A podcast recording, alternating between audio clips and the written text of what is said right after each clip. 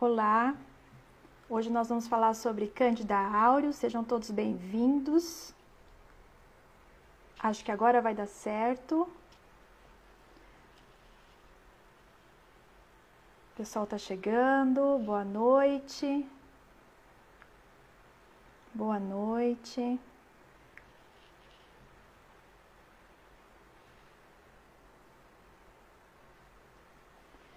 Esperar a professora Patrícia. Boa noite, Cláudia. Desculpam os problemas técnicos. Vamos ver se a professora Patrícia já está por aqui.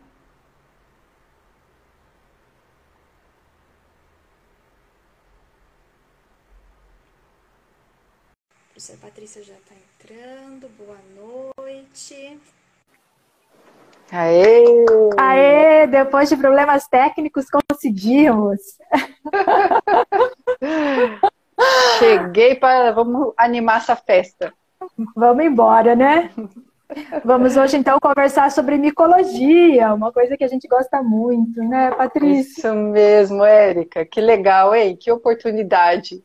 Não sei se a gente é. fica feliz ou triste, né? A gente fica feliz com cada coisa, mas, enfim, é, foi uma oportunidade aí que a gente falar um pouquinho sobre micologia para a população, né, para todo mundo que nos ouve. Isso. Então, tá todo mundo querendo saber, né, desse super fungo, desse fungo aí que chamou a atenção de todo mundo. Então, para começar, eu gostaria de convidar você para fazer uma contextualização dessa espécie, né, dessa, desse fungo dentro das outras cândidas. É, então, acho que vale também a gente nos apresentar aqui, né, Erika, dizer que a gente é do grupo Micotec, que é um grupo aí que estuda sobre micologia médica. Talvez quem está aí nos ouvindo é, não sabe muito dessa, dessa linha, né, des, dessa ciência, que é o estudo dos fungos, na parte médica. Porque todo mundo está acostumado com as infecções bacterianas, isso sim, né? Talvez se a gente falasse superbactéria, as pessoas estavam mais acostumadas do que dizer super fungo. E eu até fiz uma analogia esses dias aí no, no Store dizendo que é a mesma coisa, né, Érica? É o mesmo raciocínio, né? As pessoas, é, recentemente, a gente teve aquele boom, né, da Klebsiella pneumoniae, a KPC, como uma bactéria, uma superbactéria, isso foi tão falado é, em todas as mídias, e agora um super fungo e talvez as pessoas não estejam tão acostumadas a ouvir sobre fungo tal. E aí eu queria nos apresentar. Eu vou falar de mim primeiro, então. Então, eu sou professora da micologia médica, na verdade, na UEM de outras disciplinas também, mas tenho o prazer aí de dividir a sala com outras professoras, professora Isis, enfim, e a professora Érica, que está aqui comigo hoje, que estamos juntas, né, para falar de micologia médica, né, Érica? Quer falar um pouquinho de você? Então, tá bom. É, eu, como a professora Patrícia já falou, ela está mais acostumada com essa questão aí da, da live, eu me perco, mas enfim. Então, peço desculpa pela falta de apresentação. Mas eu sou a professora Érica, tenho trabalhado com micologia é, médica, é, há um tempinho aí atrás, né, nós estamos lá na UEM, a gente presta serviço no LEPAC, atendendo vários hospitais, né, então a área da micologia médica a gente tem prestado esse serviço, e quando a gente fala de infecção hospitalar, a gente sempre pensa em bactéria, mas os fungos vêm junto nesse pacote e por vezes são negligenciados. Então talvez agora seja uma oportunidade para a gente trazer essa discussão, né, que esse fungo traz junto e quem sabe os fungos agora possam ser vistos, né, com um outro olhar, e é isso que a gente veio aí conversar com vocês nessa noite, né? Então, nós estamos lá na UEM, no LEPAC, na micologia médica. Isso mesmo, Érica. E eu queria pegar o gancho de que você tinha feito a pergunta antes, que até minha irmã, não sei se ela já entrou, que é a minha irmã Marisa, falou assim para mim, tava, a gente estava falando da live, e aí ela falou assim, ah, mas não é cândida? Tudo bem que ela tem uma formação, é psicóloga e já trabalhou em hospital bastante tempo, mas a pergunta dela assim, ah, mas vocês vão falar, não é cândida, né? Por que, que o povo está tão é, surpreso com isso? E de fato, eu acho que muitos do que estão aqui, aê Marisa, tá aqui. é, muitos dos que estão aqui podem não conhecer sobre micologia, mas sabe sobre um sapinho na boca, sobre uma candidíase vulvovaginal, né, algumas é, infecções fúngicas que são bem comuns e que fazem, e que o agente etiológico faz parte aí dessa família das cândidas, né, como se diz assim. É, e de fato, é, esse gênero de fungo, cândida, ele vai desde infecções superficiais, como essas que eu dei de exemplo, cutâneas, né? A gente divide aí academicamente dessa forma, e, mas até infecções graves, né? Infecções sistêmicas, infecções de mortalidade atribuída importante. Então, as leveduras do gênero Cândida, elas são leveduras que estão presentes no ambiente hospitalar, que é o contexto dessa espécie que nós vamos dizer, Candida aureus. Candida albicans é uma bem frequente, Candida glabrata, tropicalis, existem várias espécies, mas é, talvez quem está aqui não conheça muito sobre micologia, a gente quer colocar aqui esse conhecimento de que elas causam, uma, causam né, são importantes dentro do ambiente hospitalar, as outras espécies desse mesmo gênero, mas que agora é, entrou em destaque um gênero que ninguém conhecia, né? Ou, quer dizer, quem não é da área não conhecia exatamente. E aí eu queria que você falasse um pouquinho sobre para nós aí sobre essa espécie, esse superfungo. É verdade, Patrícia. A gente que é da área já está ouvindo falar dele já faz um tempinho, né? A gente já a, a, essa espécie ela foi descrita em 2009, então desde 2009 já começou a se falar sobre essa espécie diferente de cândida.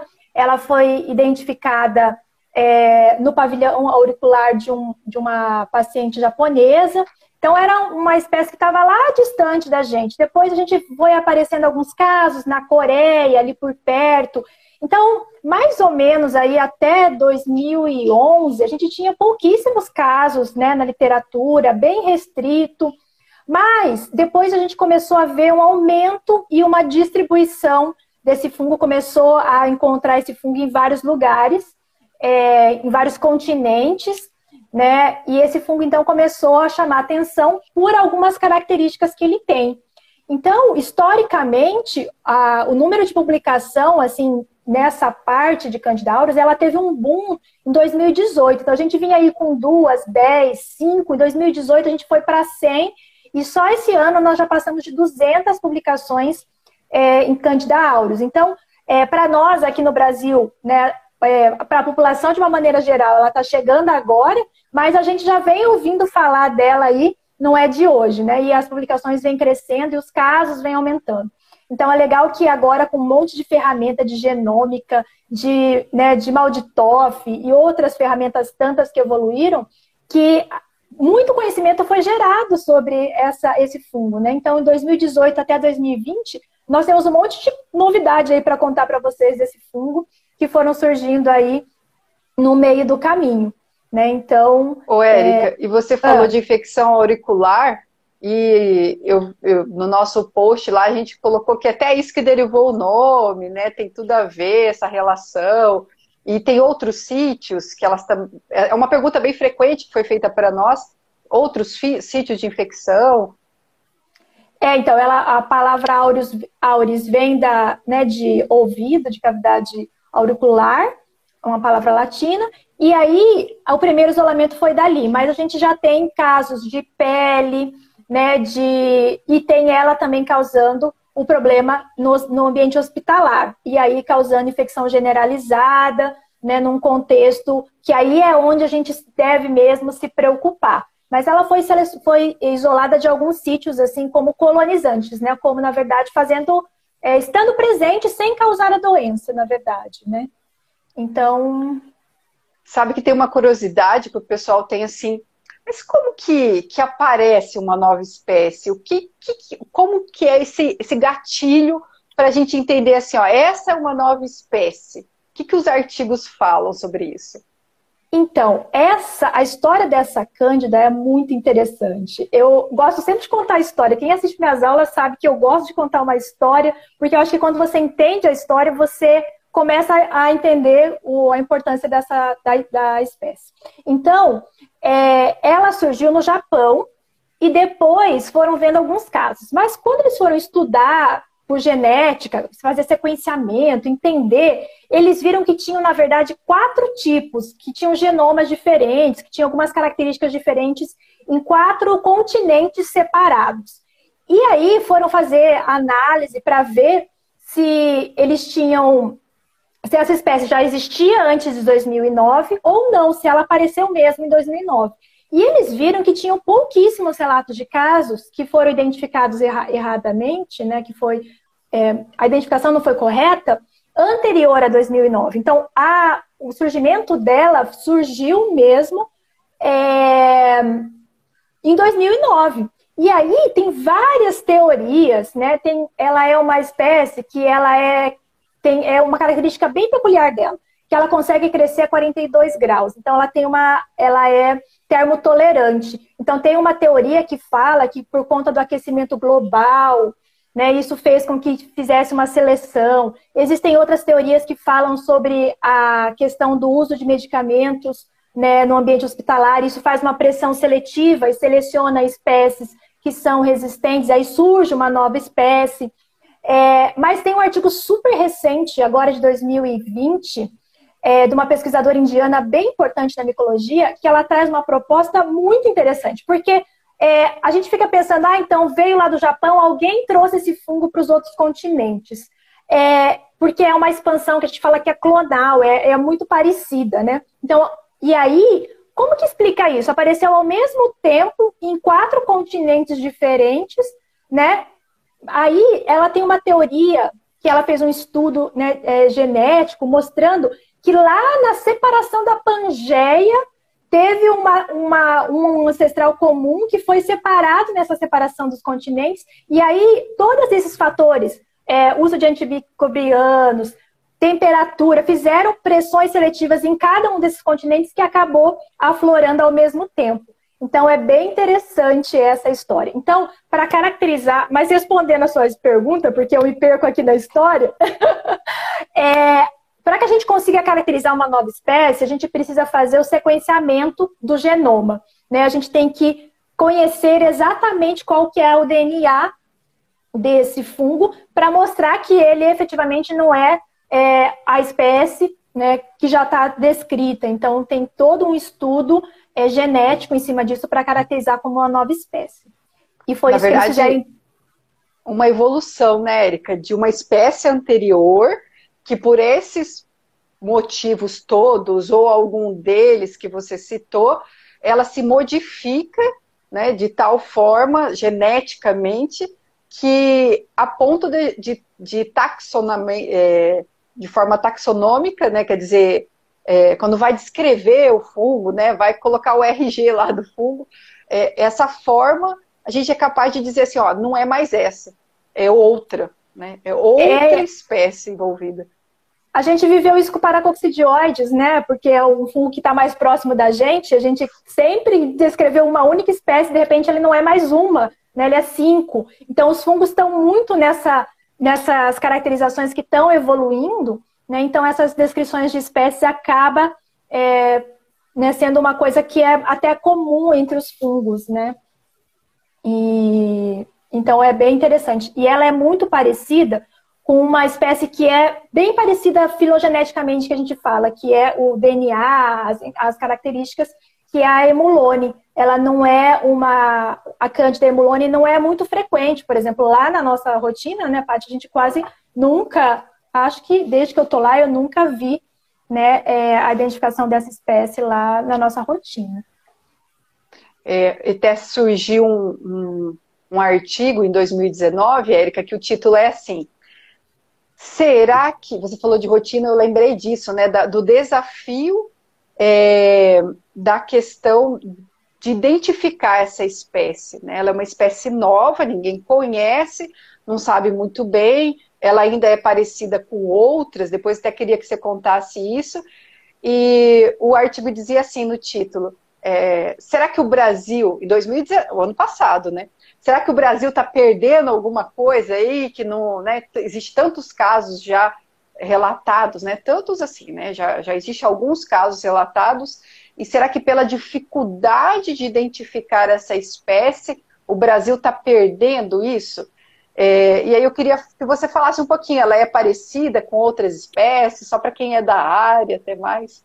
É, então, isso é uma coisa bem importante de falar, né? Porque o, a grande preocupação com essa espécie, é, dentro do contexto hospitalar, é primeiro a questão da resistência aos antifúngicos, que daqui a pouco a gente fala, mas é o erro no diagnóstico.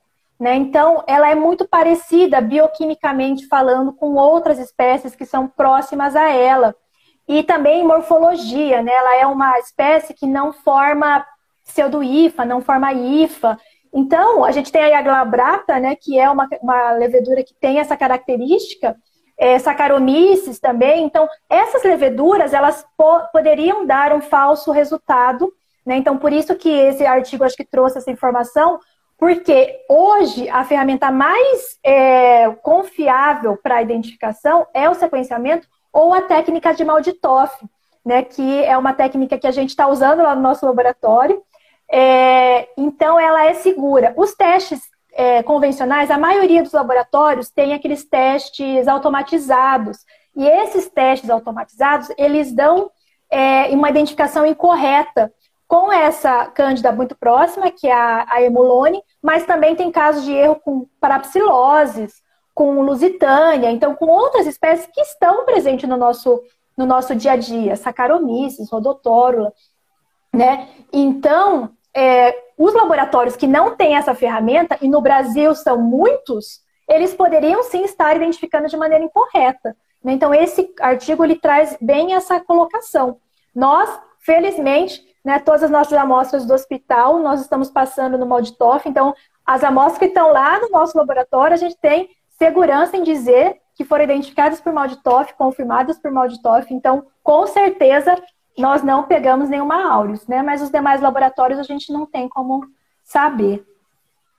Para quem está aqui não sabe muito sobre Malditoff, de repente até é da área, mas é uma, uma possibilidade, uma técnica né, laboratorial. Claro, não tem todos os laboratórios, a gente tem esse privilégio aí de, de contato com Curitiba e etc mas que permite a identificação através das proteínas né, dos fungos, então da análise da, da constituição proteica desses fungos, e isso, através de um banco de dados, de forma comparativa, consegue então fazer essa identificação.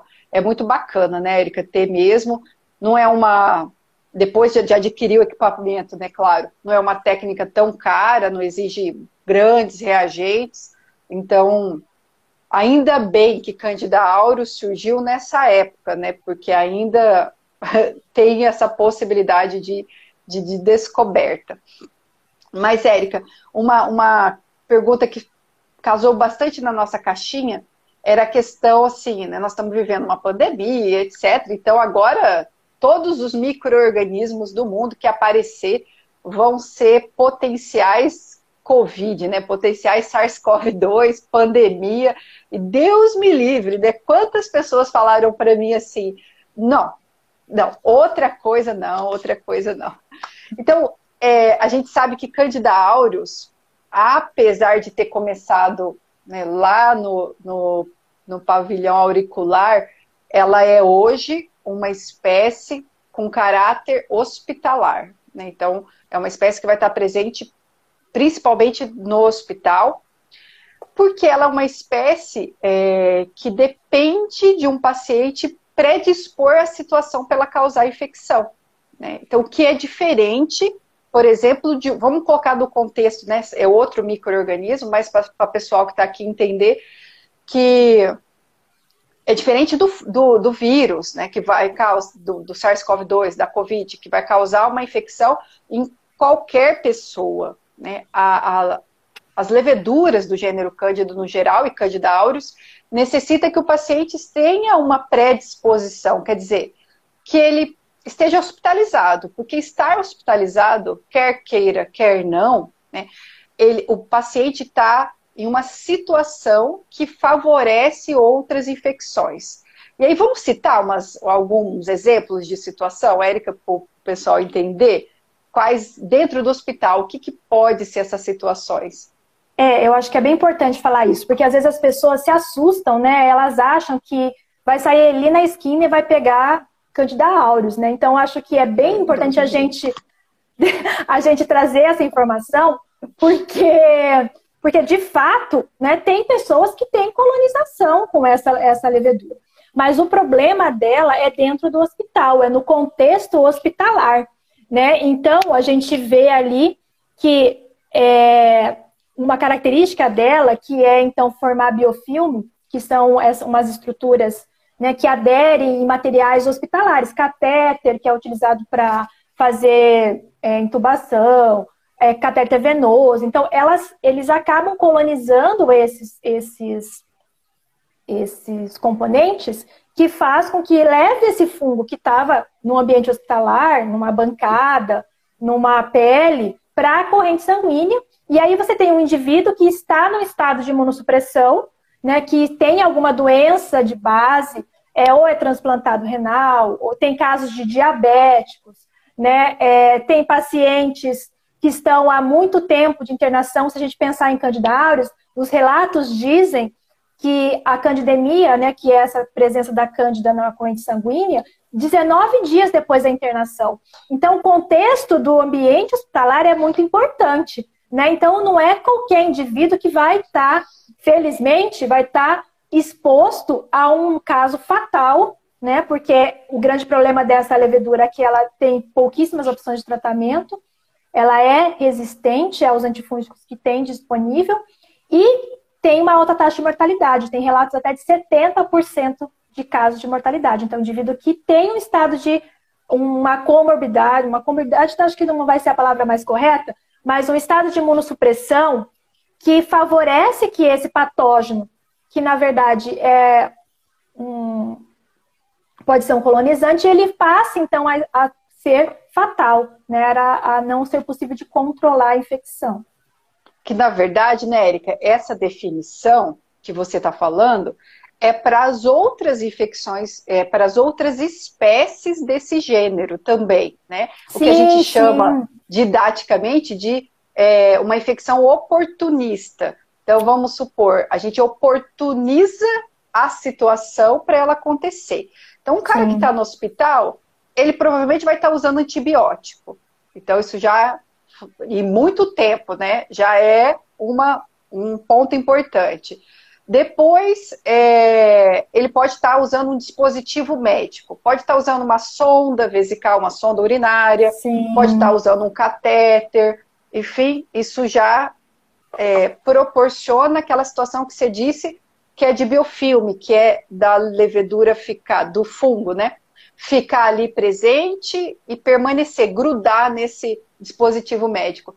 Quando eu dou essa aula, eu acho que você também fala assim, eu digo assim, que os dispositivos médicos, ao mesmo tempo que eles. Não, é, os dispositivos e as, né, o avanço da medicina, ao mesmo tempo que eles vieram para dar uma sobrevida, né, para aumentar né, a possibilidade de vida do paciente, tem alguns prejuízos associados. Né? Então, é o, ai, não quero mais pôr um catéter, não vou pôr uma sonda. Não, se você precisa, ok, temos que usar.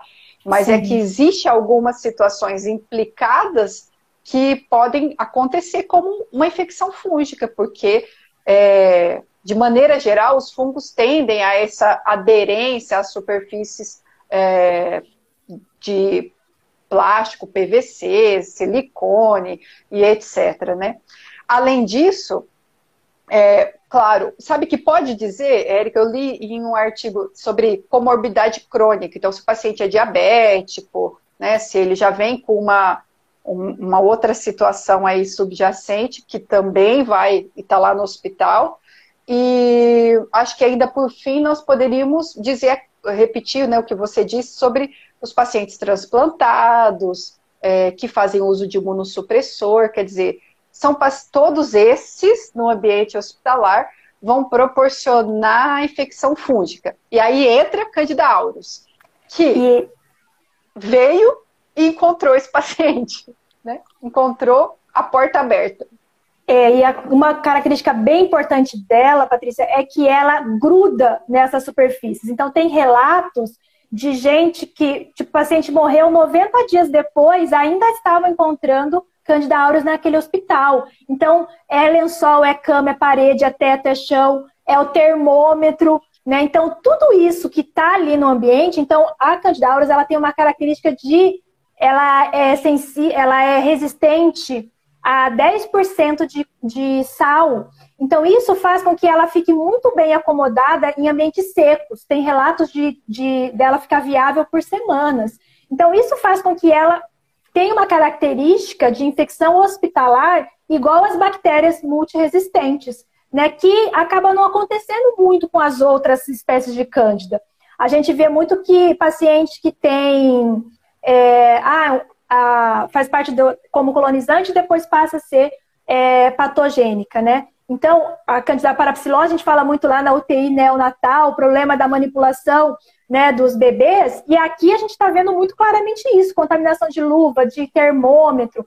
E aí, trazendo para o contexto que nós estamos hoje vivendo, né, esse paciente, né, nessa condição de 30 dias, 40 dias de UTI, de uso de um monte de dispositivos médicos, né? Ele é um paciente, a gente está aumentando muito, né? O N de indivíduos nessa condição é hoje. Aí, Patrícia, eu queria que você pudesse falar um pouco aí. Então, né? Vamos juntar a Cândida aureus dentro do contexto da Covid. É, né? E, e a danada apareceu aqui no Brasil bem num paciente com Covid, né? Meu Deus do céu foi para abalar a estrutura mesmo psicológica de quem não conhece, de quem está cuidando, né, da vigilância epidemiológica desse hospital. Né, Anvisa noticiou isso aí para nós no início do mês, que motivou essa live de hoje, é, para tirar todas as dúvidas.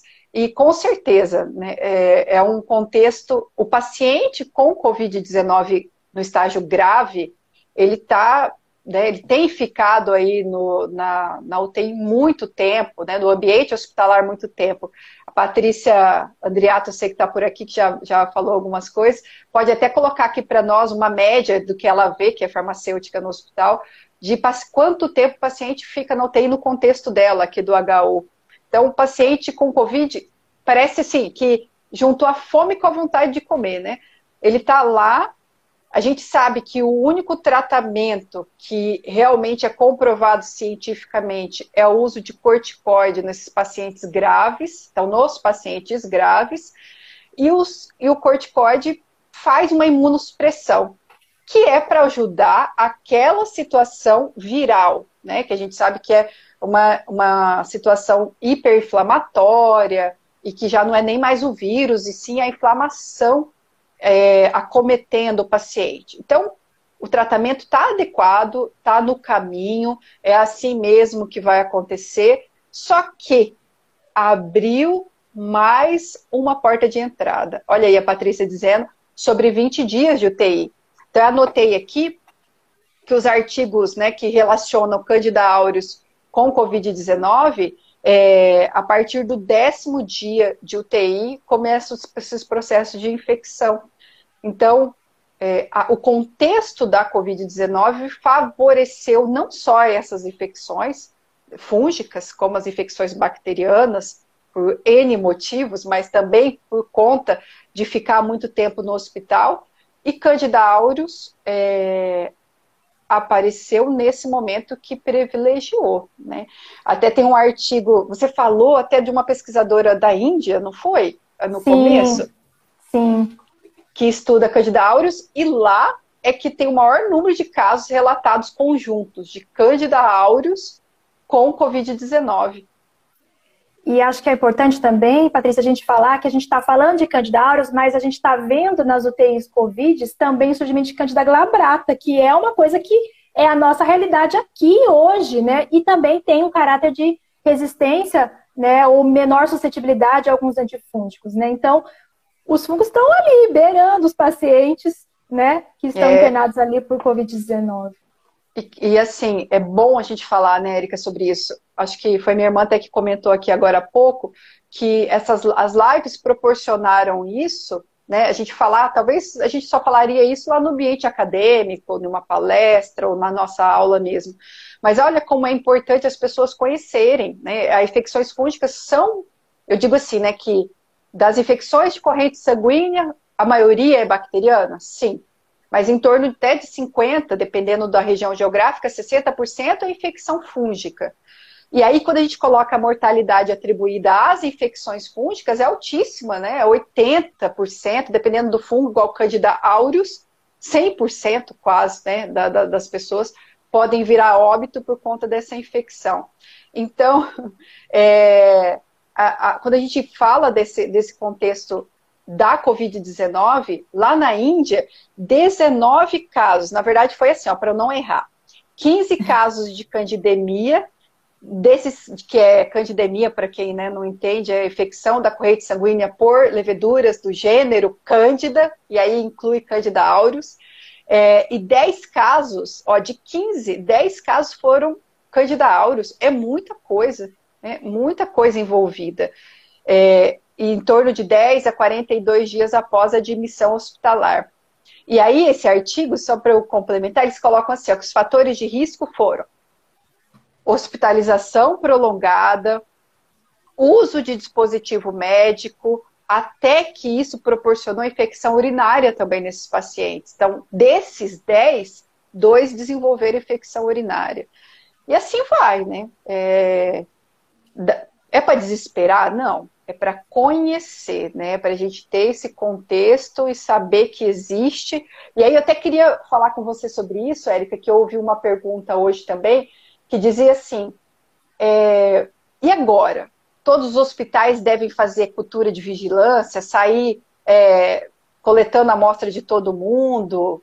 Como que é a sua opinião sobre isso? E, né, então, e na verdade, a realidade né, que a gente vive. É, a gente sabe que né, quando vai fazer esse tipo de cultura tem que pegar de vários lugares, então são vários é, pontos para fazer identificação, então fica bastante complicado fazer isso né, sem ter um caso no hospital. Então, hoje, a orientação que, que é colocado é que a gente faça, então, o acompanhamento desses pacientes. No caso de aparecer um caso positivo, aí você pode fazer uma, uma investigação né, naqueles pacientes próximos que ocuparam o mesmo quarto, mas ainda não é indicado uma, uma essa cultura de, de vigilância, porque não existe é, a necessidade de, do custo de se investir nisso quando não tem ainda nenhum caso. Isso a gente falando de candidatos. Né? Então, a orientação é não, não, não fazer.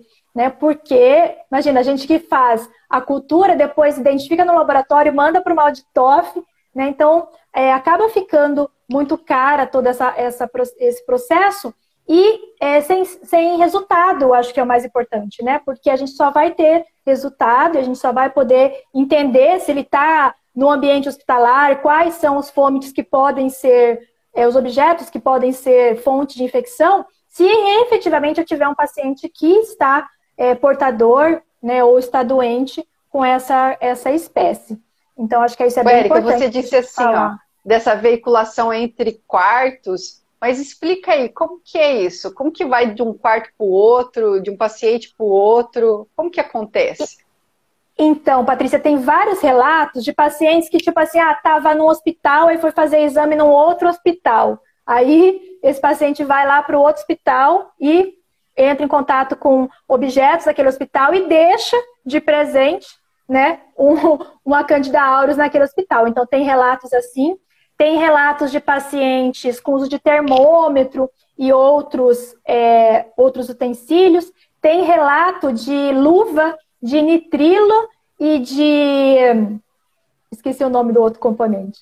As luvas de látex e de nitrilo. Ah, lá, é, que estão também sendo servindo de veículo. Então, essa cândida, ela tem então essa capacidade de é, ficar viável por um tempo muito grande e né, ter essa adesão nessas estruturas. Mas acho que era bom a gente falar, que a gente não falou ainda, da questão da resistência aos antifúngicos, né? Perfeito. Porque é um ponto bem importante. A gente trabalha lá na Micotec, né? Há 10 anos nós estamos tentando encontrar um antifúngico, porque as opções terapêuticas são muito restritas. Quando a gente fala de bactéria, a gente pensa, ah, tem poucas opções terapêuticas. A gente está preocupado aí com o uso indiscriminado de azitromicina, porque daqui a pouco não tem mais anti, um, um antibacteriano para tratar de amplo espectro. E quando a gente fala de fungo, é mais complicado ainda. porque a gente tem pouquíssimas opções. Basicamente, nós vamos ter três opções, né, que são os azólicos, o principal representante aí é o fluconazol, todo mundo, né, falando lá da candidíase vulvaginal conhece o fluconazol, mas esse mesmo fluconazol que trata a candidíase vulvaginal, ele vai tratar o paciente com candidemia, com infecção sistêmica. Nós temos os poliênicos, que aí são para pacientes que estão no estado mais grave, uma infecção mais generalizada, que é representado pela anfotericina B, que só pode ser administrada no ambiente hospitalar. Tem uma, um grande problema de toxicidade associada. Tem vários pacientes que não conseguem fazer uso por conta dos efeitos colaterais. E um mais novo, que é as equinocandinas, que tem como ação direcionada à parede dos fungos, e aí ela teria uma ação mais seletiva, é, representa então as opções que nós temos de terapêutica, né? E aí essa Candida aureus, ela é muito resistente aos azólicos, praticamente 100% dos isolados clínicos são resistentes aos azólicos. Em seguida, resistência aos poliênicos, que é pouco comum entre os fungos, né? É muito difícil a gente falar de resistência a poliênicos, mas a Candida aureus tem esse perfil.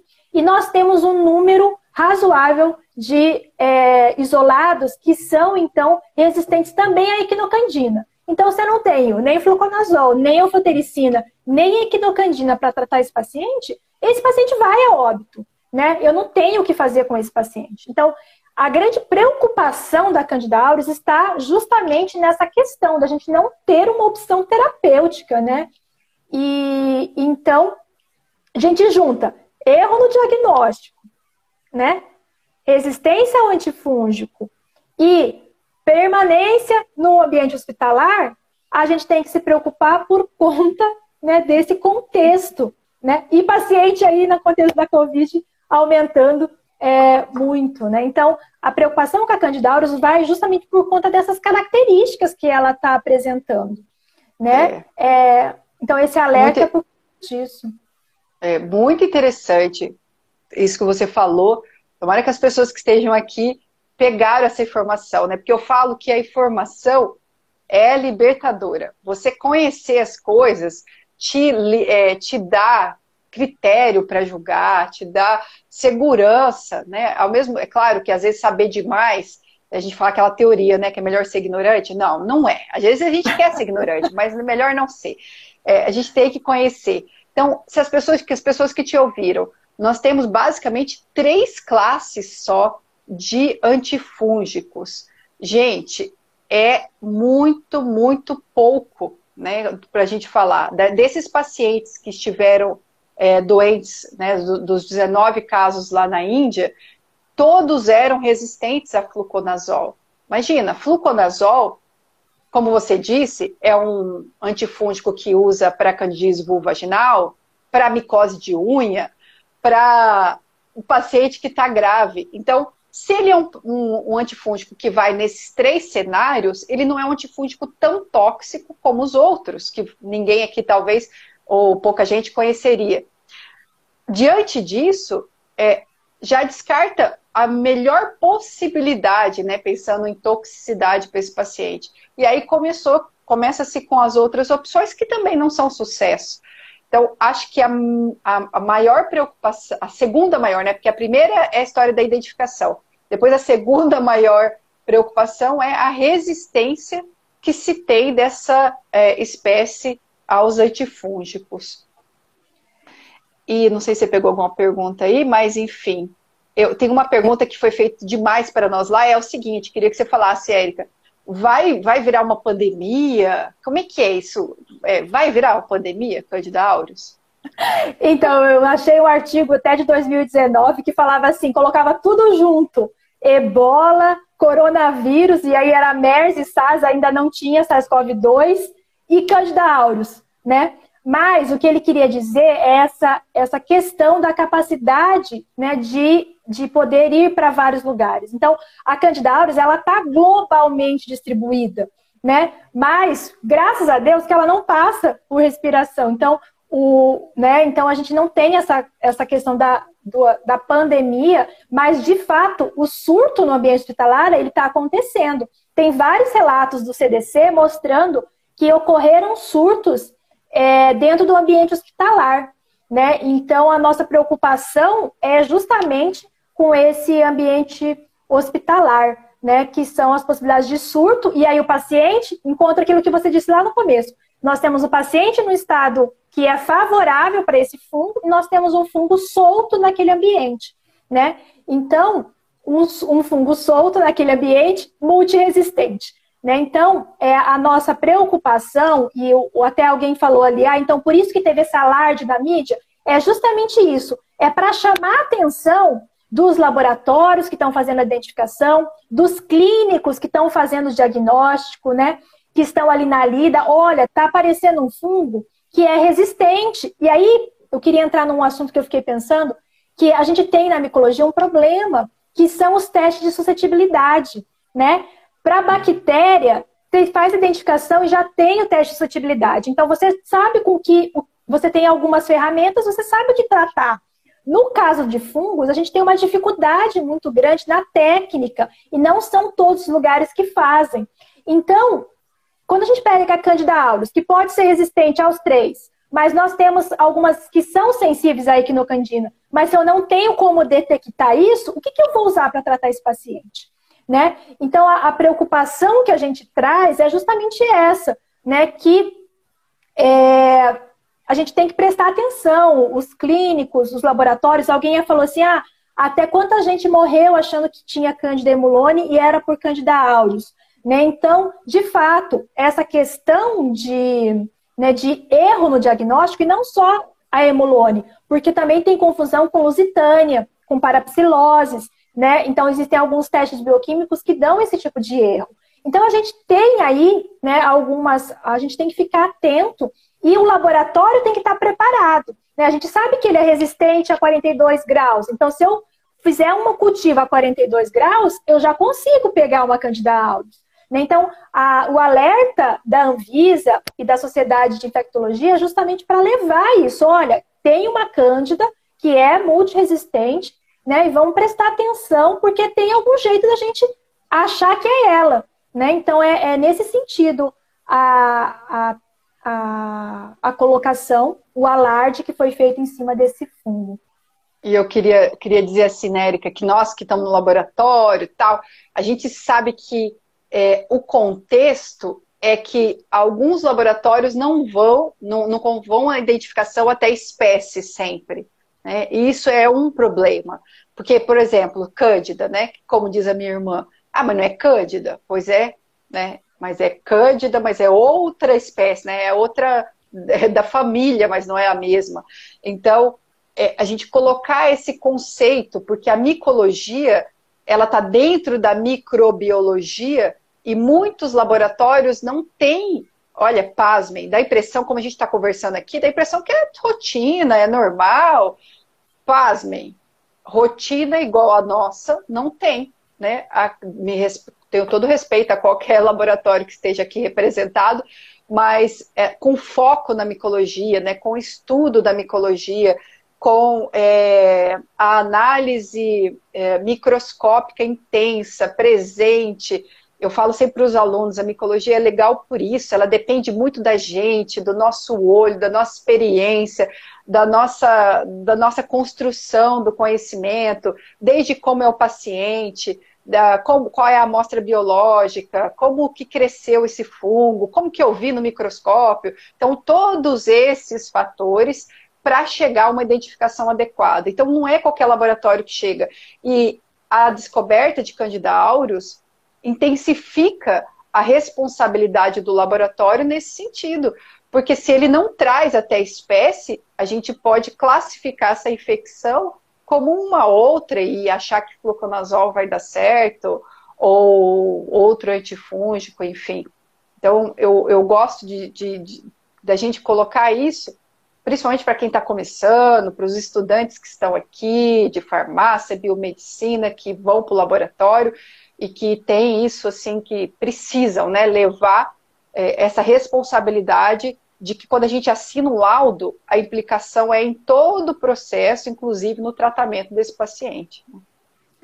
É muito importante você colocar isso, Patrícia, porque de fato a maioria dos laboratórios fazem microbiologia. E aí, por conta da quantidade de bactéria, ela sempre é muito, né? Então, muitos laboratórios não chegam até o gênero ou até a espécie. E os que chegam, chegam por métodos que não conseguem pegar a Candida auris, né? Então, eu acho que é isso que é importante da gente colocar. Né? O papel da micologia. Talvez seja agora o momento, né? A gente sempre fala que as doenças fúngicas são negligenciadas, né? Haja visto o número de opções terapêuticas. Claro que existem outras limitações, como o fato dela ser uma célula eucariótica, é, mas é, agora talvez, quem sabe, as pessoas comecem a olhar né, para a micologia como um, uma área que precisa de atenção. Porque hoje os fungos oportunistas eles estão presentes muito mais do que antes. Porque nós temos o indivíduo na condição de imunossupressão. Né? Então, se antes a gente não se preocupava tanto com a micologia, né, não tinha espaço para os micologistas, hoje é importante a gente colocar isso, que nós temos um paciente que favorece né, esses fungos oportunistas, que favorece esses patógenos oportunistas, não só os fungos, mas os fungos são um deles, para esse contexto. Então, e os alunos que têm a formação ali na universidade, eles são privilegiados, porque eles conseguem né, ter essa informação é, que muitos alunos acabam tendo isso só na pós-graduação, não vão conhecer os fungos a fundo, e isso faz a diferença, né, desse profissional que está formando. Então, é, ter essa visão, então por isso também o alarde, porque não é uma rotina diária das pessoas, não é o, o, o feijão com arroz de todos os laboratórios de microbiologia. Né? Acho é. que é bem importante isso. Como é que nós estamos no tempo aí? Nós temos ainda mais ou menos uns 10 minutinhos. Ah, que bom. É, então, é isso mesmo, né, Érica? O nosso contexto, né, os anos, né, a evolução, a gente sabe, a gente sempre fala da década de 80 para cá, é que houve uma evolução na medicina, mas ao mesmo tempo, por exemplo, aumentou o número de transplantados, aumentou as possibilidades terapêuticas antimicrobianas, quer dizer, mata as bactérias, seleciona os fungos. É, então tem que pensar bem na hora de usar o antimicrobiano por conta disso também. Uh, os dispositivos médicos, sejam permanentes ou usados em, em hospital, o aumento da permanência dos pacientes hospitais, em hospital também, a ventilação, que hoje é tão falada aí na Covid-19, então o paciente que é entubado, quer dizer, aquele dispositivo é, favorece a infecção por permitir aderências desses micro-organismos. A gente está num cenário é, que é todo para ajudar o paciente a sobreviver de diferentes situações clínicas, mas que pode favorecer é, outras infecções, como as infecções fúngicas e Candida auris. E é importante a gente falar, né, aí puxando o meu lado farmacêutico, que não é mais muito farmacêutico, mas enfim, é que os antifúngicos não são de controle, então as pessoas podem comprar e podem ter acesso a esses antifúngicos, né? E aí, no ambiente hospitalar, a gente também tem o uso de antifúngicos como profilático, numa dose que às vezes é subterapêutica. Então, isso vai contribuindo para selecionar essas espécies que são resistentes. A gente já não tem opção e ainda seleciona aquelas que são resistentes, né? Porque você põe uma dose baixa, você vai matando quem é sensível e vai selecionando essas resistentes.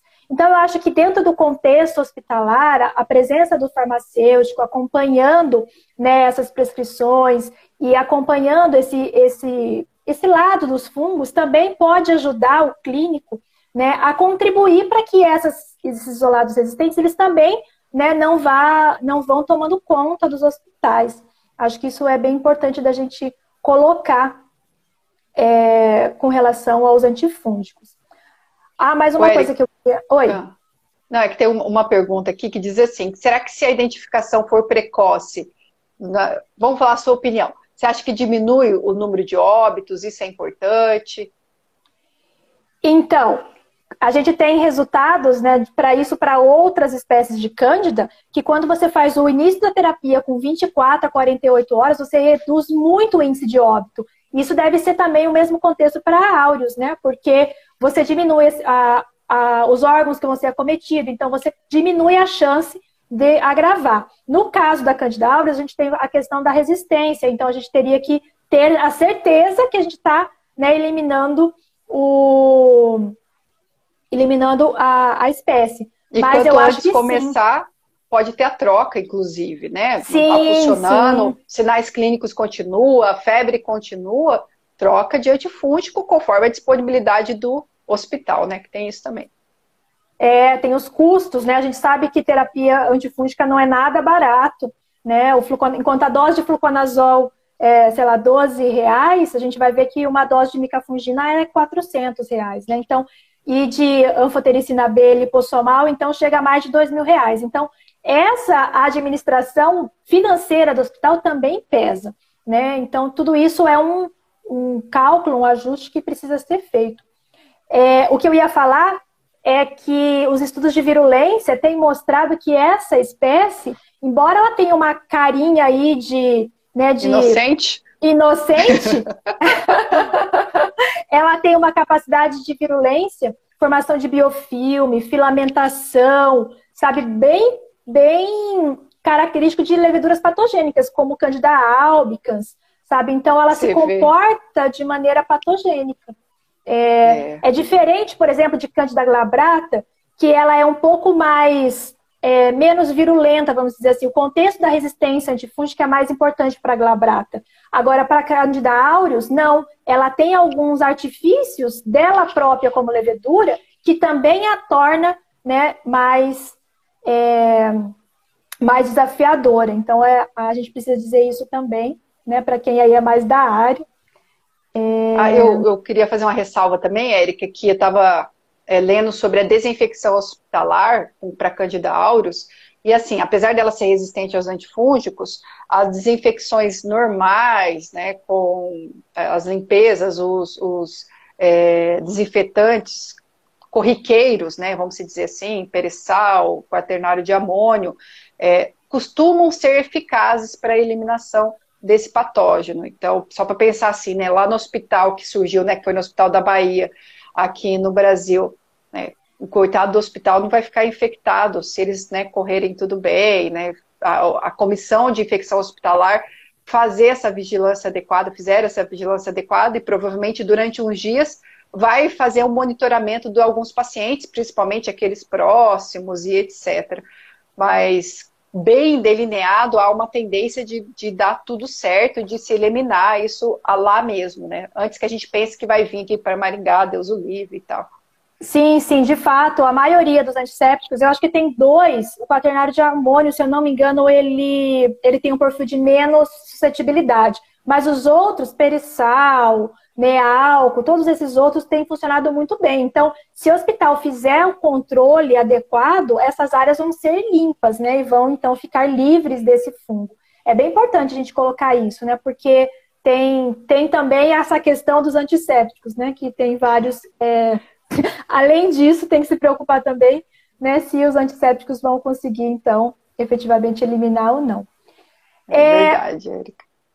Ah, e, e ali a gente estava falando de fatores de virulência, né?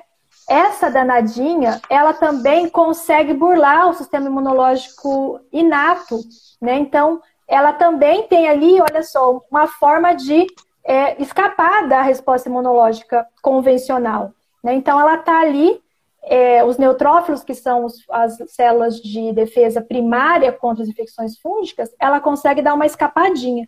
Então, de fato, ela tem alguns atributos ali, né, que a torna é, mais. Por isso também, talvez, a, a, a, alta taxa de mortalidade, de óbitos, né, associados a essas infecções.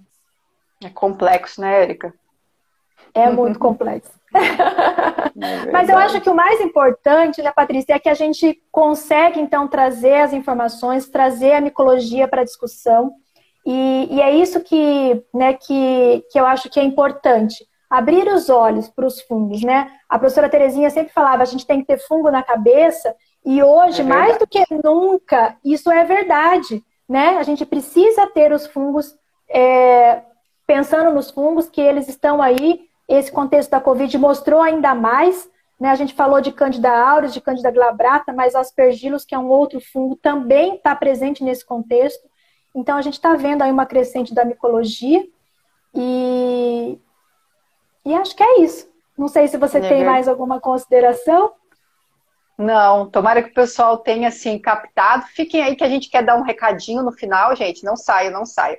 É, mas que é um super fungo, como a Célia está dizendo aqui, é um super fungo mesmo, porque ele tem essa resistência, tem a capacidade de infecção diferenciada, né? Mas o paciente tem que permitir isso, então não vai ser provavelmente uma infecção que causa comunitária, não vai ser uma pandemia. Ele, ela pode aumentar muito né, a sua epidemiologia no Brasil em virtude, em virtude de um mau delineamento, né, uma, uma detecção errônea, né, proporcionar dessa forma. Mas não é, não tem característica como uma infecção viral de se tornar uma epidemia ou uma pandemia. Não é esse o caminho, né? É, de fato, de fato, a preocupação nossa é o ambiente hospitalar, né? Eu acho que é isso que, que a gente queria deixar de, de recado. Eu espero que a gente tenha conseguido trazer essas informações, né? Verdade tenha é... diminuído a preocupação com esse fungo. De fato, é precisamos é se preocupar, mas ele não vai ser um segundo Covid-19. Né? É, no dia que saiu essa, essa reportagem, Jesus, o povo desesperou, né? Desesperou. Não, claro, é motivo, né? A gente está dizendo assim, porque a gente até ri né, de uma situação. É, tem que, tem que ficar preocupado, né, mas a gente tem que entender, tem que ter o conhecimento para entender isso um pouquinho. Patrícia tem quatro minutos para dar o seu recado. Tá bem, então.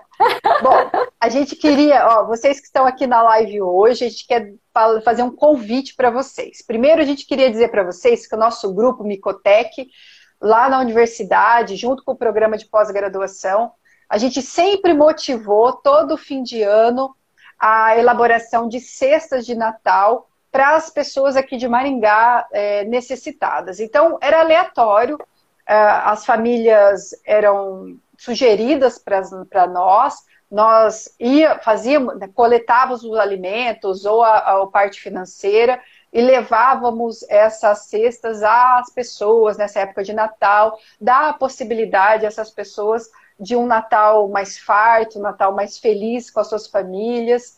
Só que esse ano, por conta da pandemia, nós não conseguimos fazer essa reunião, dos alimentos ou da, do dinheiro para promover. Já faz. Começou com a Janine, não sei se ela está aqui, que é a nossa colega de trabalho, que hoje está no Pará, mas no Maranhão, perdão. E nós continuamos isso com as meninas, com os alunos de pós-graduação, e nosso grupo Micotec sempre teve muito firme. Como a gente não vai conseguir, eu e a Erika queríamos fazer uma live beneficente, mas a gente ainda não tem esse traquejo todo, quem sabe em uma próxima oportunidade, nós procuramos uma instituição que é de nossa confiança, que a gente acompanha de uma certa forma, até fazendo pesquisa, né, Érica?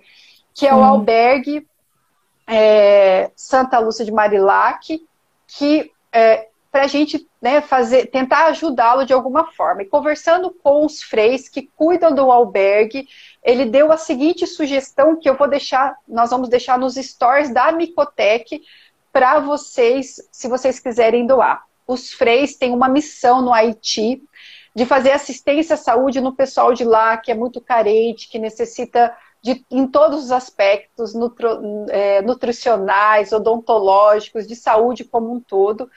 E eles ajudam todo fim de ano o pessoal do Haiti. E ele disse assim: Patrícia, eu prefiro que você noticie essa nossa campanha, que é uma missão dos freis. Então, eu convido vocês que estão aqui, já passaram várias pessoas, mas vocês que permaneceram até o final, que vocês, se vocês quiserem, que vocês façam essa doação na conta que vai estar lá nos stores porque é uma, uma missão de responsabilidade que a gente confia muito e a gente quer demais agradecer quem ficou até o final, quem ficou conosco, quem quis saber de micologia, porque é, é isso que a gente quer, quer levar o conhecimento a vocês e foi oportuno aí toda essa situação. Muito obrigada, né, para todo mundo e eu espero que vocês consigam aí contribuir, né, com essa essa nossa ação beneficente né? Que vai ser diferente esse ano. Muito Exatamente. obrigada para todo mundo. A gente está acabando os últimos segundinhos. Obrigada, é... Érica, da parceria. Obrigada, Patrícia, pela conversa. tchau, uma tchau. boa noite. Tchau, tchau, gente. Tchau, Obrigada gente. mais uma tchau, vez. gente. Obrigada. Obrigada. Tchau, tchau.